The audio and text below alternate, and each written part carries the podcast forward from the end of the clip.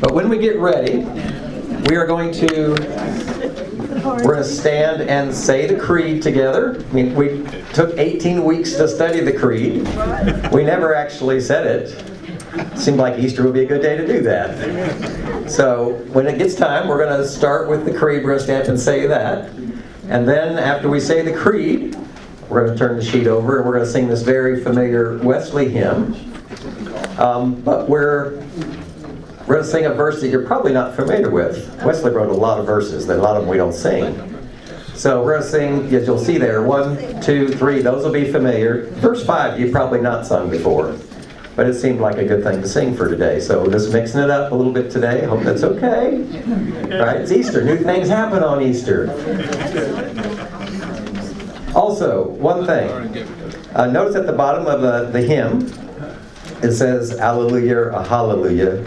Um, we're going to talk briefly about that just because it's one of those things you say all the time and it's easy to forget like what you're saying. Um, hallelujah is a loan word. You know what a loan word is? It's a word that just comes directly from another language. Right? And that's a Hebrew word. It's a compound word. And if Jason were here, he could do this right. But I'll just pretend like he's not here. Yeah. Um, it's a compound word. Uh, and part of it is, it's not only a compound word, it's kind of like, it's onomatopoeia. You know what an onomatopoeia is? It's a word that sounds like it, like quack. Like for a duck, right? Uh, that's an onomatopoeia. Well, hallelujah, the first part, hallel, hallel. How you say it, Jason? Hallelujah. Hallelujah. Hallelujah. Hallelujah. And if you're if you've been certain places in the world, like when they get really wound up, they'll, they'll do this kind of undulation. I can't do it. Can you do it, Jason? No. Okay. I'm glad I'm not the only one that can't do it. But I have heard people do it, right? And the crazy thing is, it's so the thing to remember is it's the word itself, and, and the Yah part, right, is short is a shortened form of Yahweh right? Which is we translate as Lord. So it's not just it is an admonition. If you want to translate it, Hallelujah can mean praise ye the Lord, like praise all you people the Lord. But itself is a form of praise, so it sort of does both things. Um, because if you're in that kind of culture where you would do this kind of undulation, this Hallelujah, like you're really you get a little excited more than more than Methodists would get excited. Um, just so you know. Um, and then Alleluia is just a Latinized version of that, so it's the same word. It's just Latinized.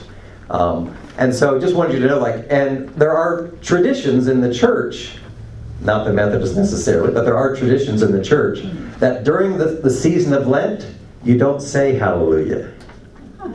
It's one of the things you don't that you refuse yourself. And then on Easter morning, after not having said it for 40 days, ever, in the gathered worship, you belt out the alleluias, right? Because uh, we have plenty of reasons to offer our praise today. So I want you to know that when you sing this very familiar song, you can just kind of go into auto drive, uh, autopilot, and kind of forget what you're doing. Um, so I just wanted you to do that. Okay, so we good on that? Uh-huh. So think about that when you're singing the Wesley hymn. But right now we're going to so here's what we're going to do. We're going to stand. We're going to say the creed. We're going to sing the psalm. And then Boyce is going to give us our, our morning prayer. So the Apostles' Creed. I believe in God the Father Almighty, creator of heaven and earth. I believe in Jesus Christ, his only Son, our Lord he was conceived by the power of the Holy Spirit and born of the Virgin Mary. He suffered under Pontius Pilate, was crucified, died, and was buried. He descended into the dead. On the third day he rose again. He ascended into heaven and is seated at the right hand of the Father. He will come again to judge the living and the dead. I believe in the Holy Spirit the Holy Catholic Church, the communion of saints, the forgiveness of sins, the resurrection of the body, and the life everlasting. Amen.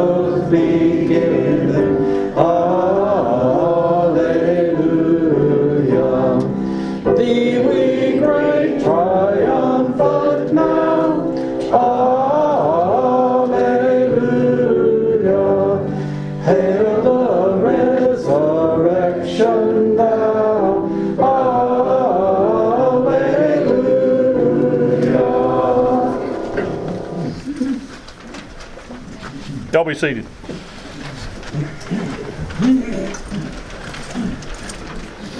Let us pray. Lord, what a day this is that over 2,000 years ago you gave up your only Son so that we sinners could have our sins forgiven and we could have the promise of eternal life. What a sacrifice and a gift that you gave us on this very day. Let us always remember your prevenient grace and that all we have to do is accept love from you. Today, many are hurting and suffering, and we ask that you comfort them and continue to be with them until your will be done. Please be with those who are alone and lonesome today, especially our service members and law enforcement. Be with all the families represented here today and keep us safe and healthy. Give travel mercies for those who are traveling. Today, give Phil the peace and the words we need to hear today about your songs. We're blessed to be able to hear him each week and have him given the gift to be able to discern your words and put them into words even we can understand. We ask this in the name of your risen Son. Amen.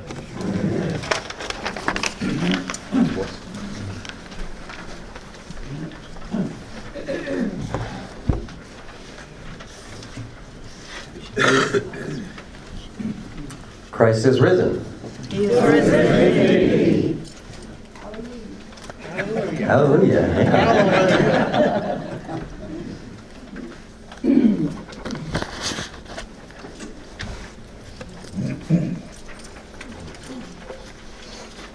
Thank you for letting us mix it up just a little bit this morning. You handled that really well.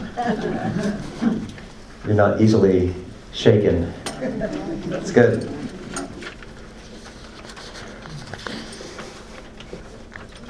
During Lent, we have been looking at some Psalms of Lament. Um, for several weeks, we looked at uh, some of the lament psalms that have traditionally in the church been called the penitential psalms, psalms that were uh, particularly appropriate uh, for coming before God and lamenting uh, our sinfulness, our waywardness. Uh, last week, uh, we looked at what is arguably the most familiar of the lament psalms, um, Psalm 22. Uh, we looked at the first part of that. Um, it's primarily familiar to Christians because the opening words of Psalm 22, um, My God, my God, why have you forsaken me? Um, obviously, are the words of Jesus on the cross. Um, today, we said we would finish this psalm um, as a kind of different way of uh, looking at uh, Easter uh, through the, the lens of the, the Psalms, the lament Psalms. Uh, one of the things we said about the lament Psalms is, uh, in, in, every case uh, but one or two, um, the lament Psalms begin with this um, very raw um, appeal, very often to God, about a kind of complaint, a, a kind of, uh, sometimes in Psalm 22, a kind of accusatory of words, right? My God, my God, why have you forsaken me? Um, and we said, although many of us might have thought that, um, most of us might have been hesitant to say it. And we were trying to remind ourselves during Lent uh, this, this great gift that we have in the Psalter, uh, this kind of permission giving, that uh, in the canon of Holy Scripture, we have these human words uh, to God, uh, which are very raw, and some not rawer than anything you've ever felt, maybe just rawer than anything you felt you had permission to pray to God. And this is the great gift we have in this Psalter. And and I want us to be reminded of that because um, just as you no doubt had times in your life, just as I have in mine, um, when, I, when I needed these words, and I may or may not have had them, or may not have known that I was um, permitted to use them, uh, you will no doubt need them again. And the church will no doubt need them again. And I hope maybe when we do, uh, that maybe we'll be a little less hesitant uh, to reach for these words, and maybe a little less uh, hesitant to utter them, um, knowing that God certainly knows how we feel, and God's certainly um, willing, because God's in relationship with us. Um, as we said, in any any healthy relationship, um, people can say what needs to be said, right? Even if it's really hard. Um, people have permission to be honest. Um, those are those honest words in the lament psalms. Importantly enough, are, with one exception, never the last words, uh, but they are the usually the very honest opening words. And I don't know about you, but maybe maybe you've had. I bet you have because you're the kind of folks, in my experience, who. Um, when needed, can be frank. right? Did I say that politely? That's a good thing. Being frank is a good thing. Um, but if you're like if you're like me in those kind of situations where you've needed to be frank, I hope those weren't the last words. Right? I mean, there are, th- there are times when things have to be said honestly. Because, I mean, and sometimes all you can say is, look, I just need you to know how I feel. That's an opening to a conversation. It's not the end of the conversation, but it, it is an important opening to the conversation. I need you to know how I'm feeling right now. And I just have to lay it out there. And surely, if we see the need of that with each other in any kind of healthy relationship, then surely with the Psalms as our guide, we can do this with God. We can just say, you know, this is how I'm feeling right now. Um, even to the point of utter abandonment of God. That God is absent, silent, nowhere to be found. And yet, to utter that to God, as we said last week, is still an act of faithfulness to the relationship.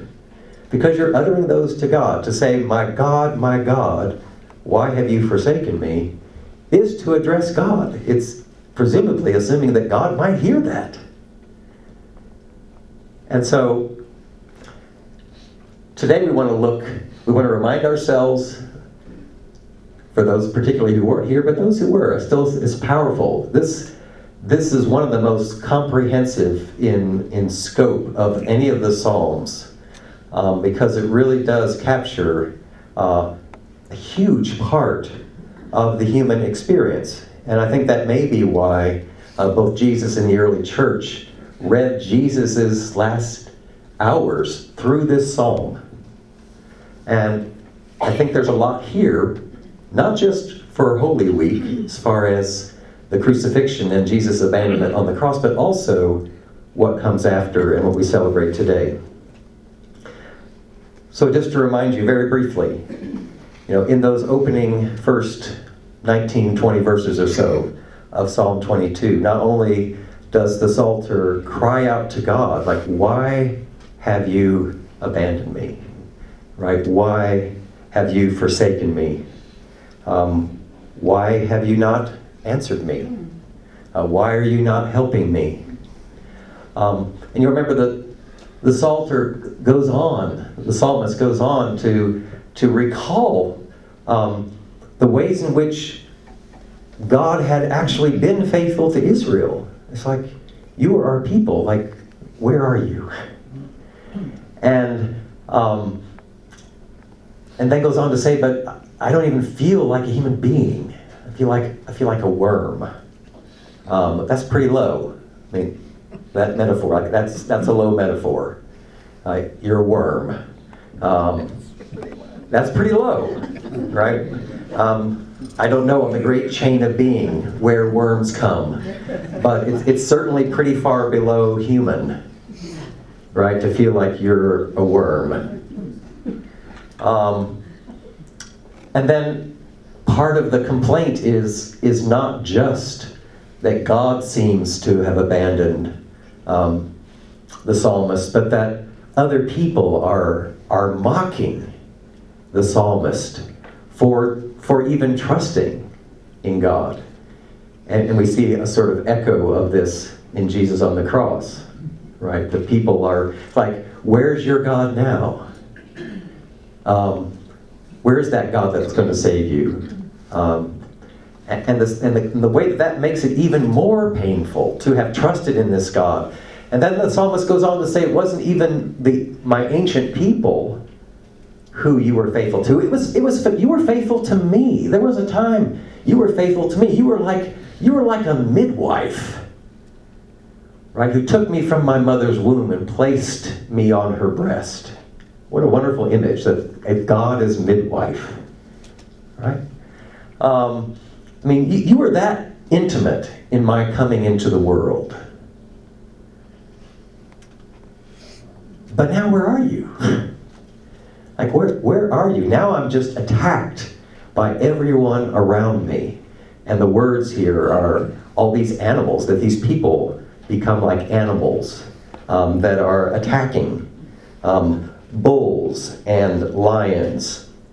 And the psalmist's bones are out of joint. He's poured out like water. Heart is like wax. Mouth is dried. Tongue sticks to the jaws. Laid in the dust of death. And yet, he still cries out in verse 19, But you, O Lord, do not be far away. O my help, come quickly to my aid. Deliver my soul from the sword, my life from the power of the dog. Save me from the mouth of the lion. So there's the petition. There's the and these are these are imperatives. Like do this, do this, do this, please act. And then the second half of verse 21, a strange shift takes place, and depending on your translation, um, it can be, it may sound like something's already happened. Like the, N, the NRSV translates the second half of verse 21 after it says, Save me from the mouth of the lion, from the horn, horns of the wild oxen, you have rescued me. Sounds like it's already happened. right? So, so there's this petition, these, this asking of these imperatives do this, do this, make the train go away. soon, soon, please. May it pass. Um, now again, here I'm here I'm on uh, difficult ground because you know I'm not a Hebrew scholar. Well, what I understood from Hebrew scholars who know a whole lot more than I do. Um, Hebrew doesn't reflect uh, tenses in the verbs in the same way that we do. Okay, and so most scholars think what what the psalmist is trying to do, it, the tense that this is in, means that something's a completed action. But that completed action can be in the past, it can be a, present completed action, or it can be an anticipated completed action in the future. Is that close, Jason? You're right. Okay. I rehearsed that sentence like for four days. Resurrection just happened. so, in other words, I mean, what's what the, the psalmist is trying to convey here is that this confidence that God actually is going to answer. Almost like, may you have answered me from the horns of the wild ox. May, may you have done that. So it, it's almost projecting into the future, possibly. But the fact that it's, it's a completed action, right? There's no question now about whether it will happen or not although it may not be clear like when it will happen. So it's a there's no way to sort of translate that into a single sentence in English because we just don't do that. But this sort of complicated thing is being communicated. So if it feels like there's a real break there, and in some of the some of your interpretations will actually be almost some white space in there just to kind of tip you off that something different is going on in this next half of verse. And so the question is like, what happened? Like, what has happened in the psalmist's experience that all this complaint, all of this desperation, all of this vocalizing of despair and abandonment, and yet now this firm conviction that God will act. That God has answered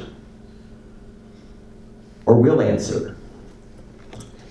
And, and can say it in such a way that it, you, you can put it in Hebrew in a way that's already completed. It's, it's already, in some sense, happened. Well, we don't, we don't know exactly what happened, any more than we don't know exactly what put the psalmist in this position to begin with. We don't know the setting. And, and part of the power of the Psalms that we said all along is that they, the, the metaphorical language is robust and rich enough for us to somehow feel and connect with what the psalmist is saying without having to know the absolute details. Um, because in some ways, if we knew that, it would make it more difficult for us to use them. Um, so there's this this, this uh, generalness about the psalm, but there's also this absolutely concreteness in the, in the language. But what's important in this shift is now we see this incredible uh, change in what the psalmist wants to say. In light of this firm conviction that God has answered early on, it's like, why haven't you answered me? It's that very same language. Why haven't you answered me? And now it's that you have answered me somehow, or I'm convinced that you will answer me. And what's the result of that? It's this turn, it's this turn to praise. And it's a kind of turn to praise that's going to come in ever widening circles. So, what, what does the psalmist say in verse 22? Rather than reading the, the whole rest of the psalm, these nine or ten verses, we'll just take them one at a time. I will tell you, I will tell of your name to my brothers and sisters. And this is addressed uh, to God. I, I, I will tell of your name, Yahweh. And we should note that that, but up in verse 19, but you, O Lord, o, but you, O Yahweh, do not be far away. At verse 19, that's the first time that the psalmist has invoked the peculiar name of, he, of the, the Jewish God. Before, it wasn't. And so here this is turned. Um, and, and, part of what we wonder is, is, it, is this, the reminder that it's this peculiar God and the, and the power in the name of this God that is partly uh, responsible. Because with this name is not just any generic God God that the psalmist is invoking that the psalmist is praying to. It's precisely, right, uh, the God of Abraham and, and Jacob and Sarah and, and, and Rachel. So I will tell of your name to my brothers and sisters. In the midst of the congregation, I will praise you. So, my brothers and sisters, my nearest kins people, and then the rest of the congregation of Israel. And then there's this admonition you who fear or revere the Lord, Yahweh, praise him. All you offspring of Jacob, glorify him. Stand in awe of him, all you offspring of Israel. So, here, this, this very clear way of calling the rest of the children of Israel to to join him in praise. And remember, before it was presumably some of these very same people who, who were mocking him, right? Uh, who were the ones who were despising him. And so, and, and he felt completely alienated, isolated from those people. It wasn't just that God had abandoned him, but because God presumably had abandoned him, everyone else scattered as well. And so it's interesting that now the psalmist is not just praising God, but encouraging his kinfolk to praise God. Right? That somehow this will be something that they'll do together. So now he's being reintegrated into the community of those who give God praise. And why? In verse 24? Because he did not despise or abhor the affliction of the afflicted. He did not hide his face from him, but heard him, but heard when he cried to him. Again, it picks up this language of despising. Early on in the passage, he talked about verse 4 I am a worm, not a human, scorned by others and despised by the people. He comes back to that same language here in his praise, saying, But you, but you ultimately did not despise or abhor the affliction of the afflicted. He did not hide his face from him, but heard when he cried. So he, God heard. God heard. Even though it, it felt like God wasn't answering, God does ultimately answer. Then it goes further. From you, verse 25, from you comes my praise in the great congregation, my vows, my promises. Okay, I will keep before those who fear and revere him. The weak and the poor shall eat and be satisfied. Those who seek him shall praise the Lord Yahweh. May your hearts live forever. Then he goes a little wider still, verse 27 All the ends of the earth shall remember and turn to the Lord Yahweh.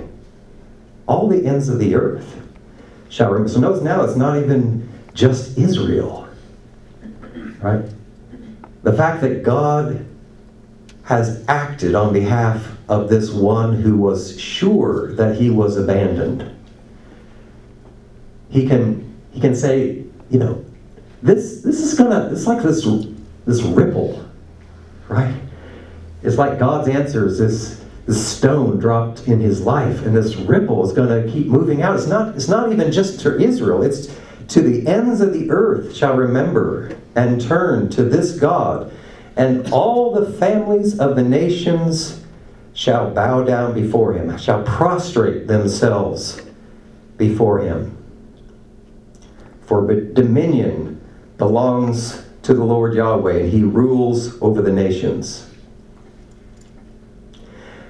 To him indeed shall all who sleep in the earth bow down. Before him shall bow all who go down to the dust, and I shall live for him. Posterity will serve him. Future generations will be told about the Lord and, the, and proclaim his deliverance to a people yet unborn, saying that he has done it. And so these ever widening circles of this call to praise uh, goes not just out to the psalmist's kins people over all of Israel, but then to the nations, uh, to those who are uh, dying, to those yet unborn, right? To those who haven't even been born yet. Future generations saying that God has answered. God has come to the assistance of the one who was sure that he was abandoned. It's a pretty credible scope here. Uh, to go from the sense of utter abandonment, to be sure that God's silence, God's refusal mm. is what, is what the experience was. It, God's refusal to answer somehow lays the person at death's door. Because without God's help, one has no hope. To be brought from that to this powerful song of praise that calls all people, all of Israel, all the nations, all those who have died or at the point of death, all those who are not yet born, to praise this God. It's hard to imagine a, a sweep of human experience much broader than that, honestly. And there's no sense that this happened in, you know, within the scope of 30 minutes. Right? That's not how it works. We have no idea or how long this experience unfolds. But it's captured in this song for us to remind us of a number of things. Um, one, that on those days, and you have had them, I feel sure, and you will have them yet again, when, if you're honest, you feel abandoned by God.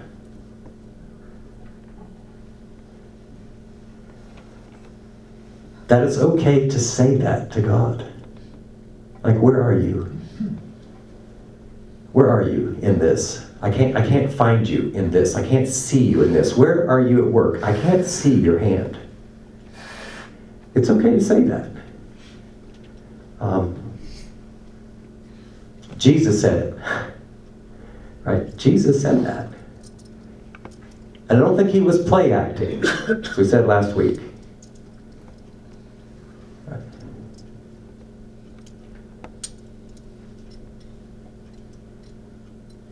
So we can say that to God. We can say, This is how I feel. I can't tell where you're at work right now.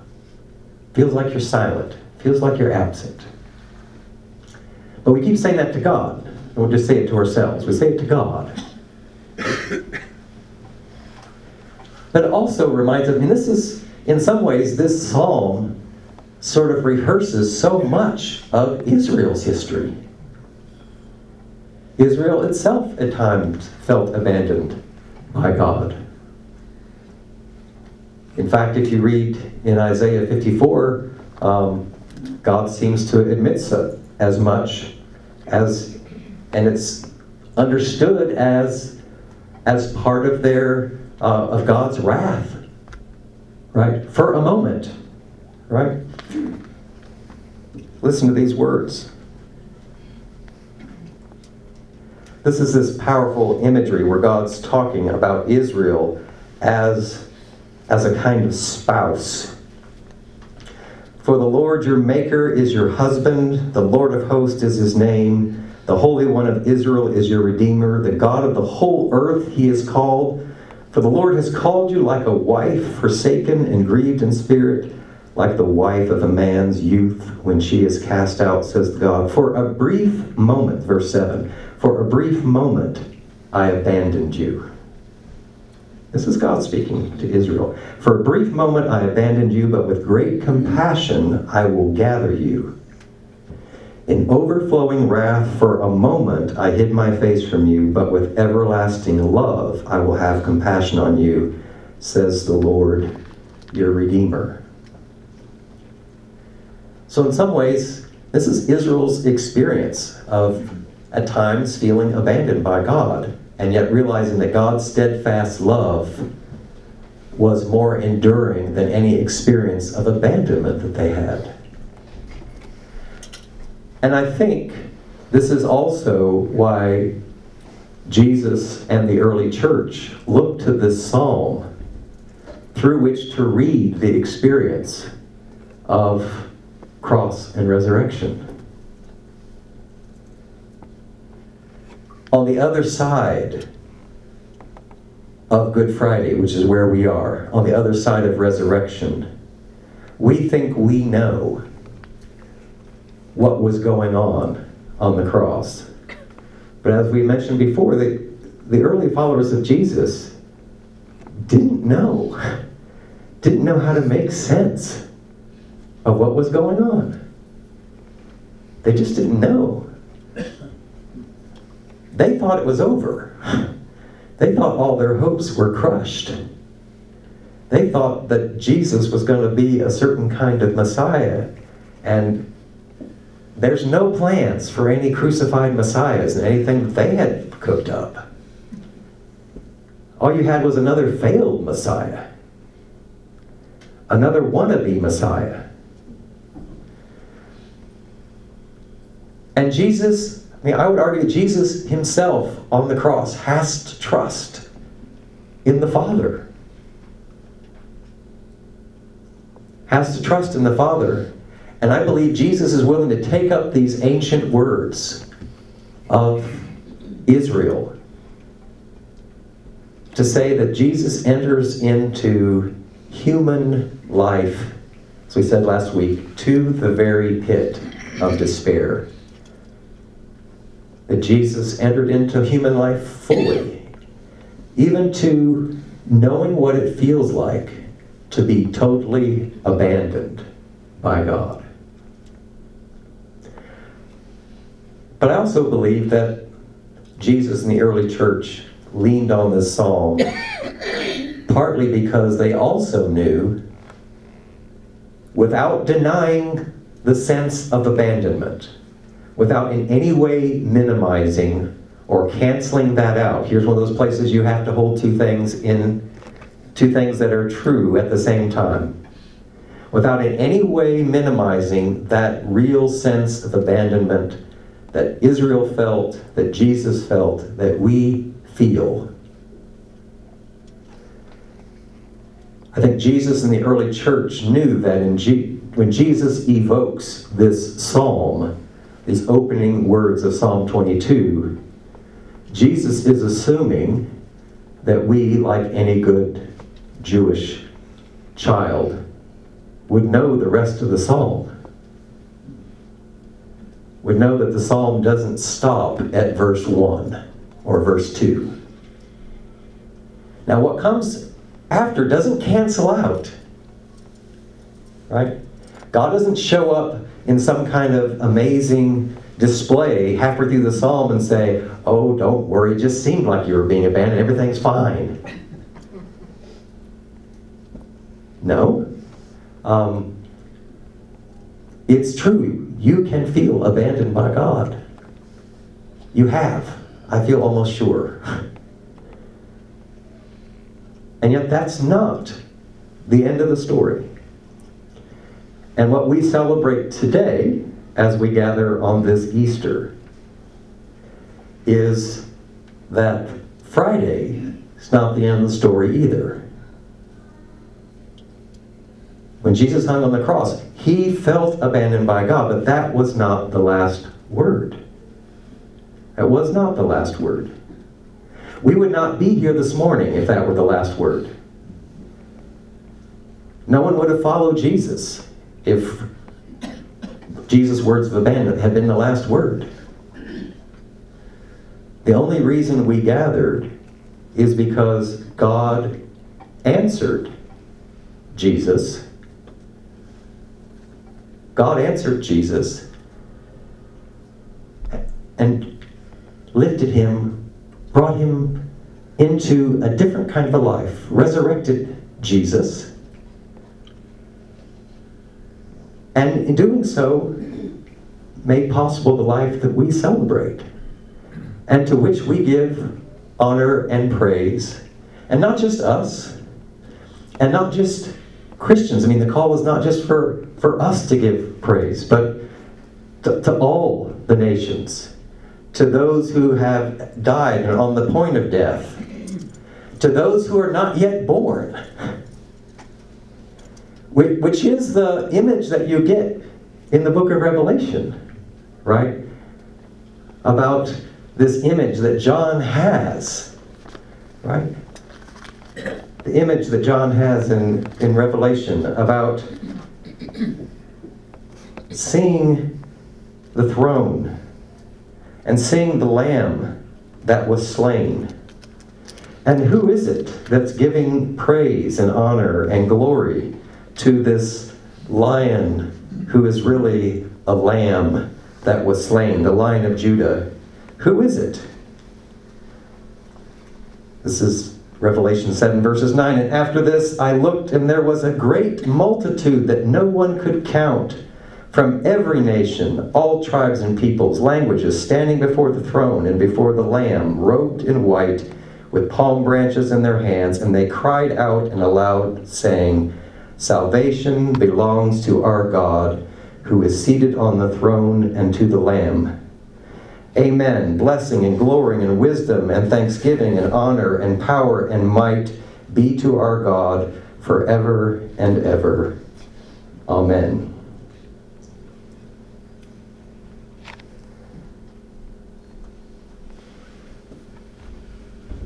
So, the Easter story, just like the history of Israel, just like the psalmist's history, reminds us that in human life there there is real despair.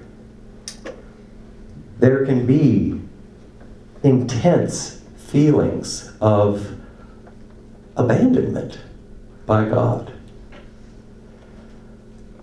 But this God, this God that we cry out to in our laments, is a God who will not let us go. And the, the drama we've rehearsed this week of Holy Week reminds us the length to which this God will go to claim us, reclaim us as God's very own.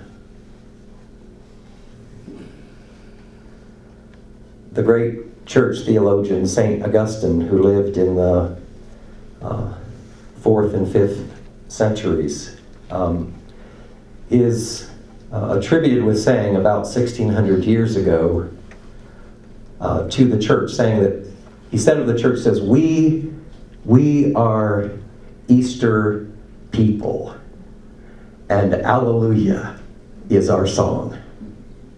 Okay. We are Easter people, and Alleluia is our song. Let's pray.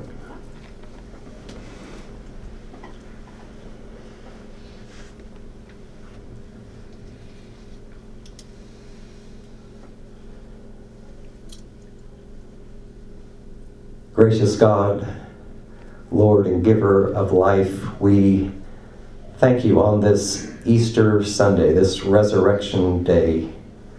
We give you great thanks for the life that we have found through Christ because of your great grace and mercy and unending love. As we stand here on this Easter day, we are reminded that standing in the light of this day does not eliminate all the shadows. In fact, the light creates shadows. And so we would be reminded that we not, in some triumphant way, forget the Fridays of our lives and the Fridays of the lives of those around us. That we would not minimize our own pain or the pain of those around us. But by your grace, we would be willing to enter into their pain with them, alongside of them, just as you have entered our world, our pain, and take it, taken it upon yourself. We pray that in the coming days we might truly be Easter people. That we might live the life that you've given to us by your Spirit. That people might see in us a kind of life that's uncommon in the world. That reflects your character and reflects your desires for the world. May we be Easter people and may our daily lives be a living Alleluia. We pray this through the one who has conquered the grave, conquered death and the fear of death and the power of death, even Jesus Christ. Amen.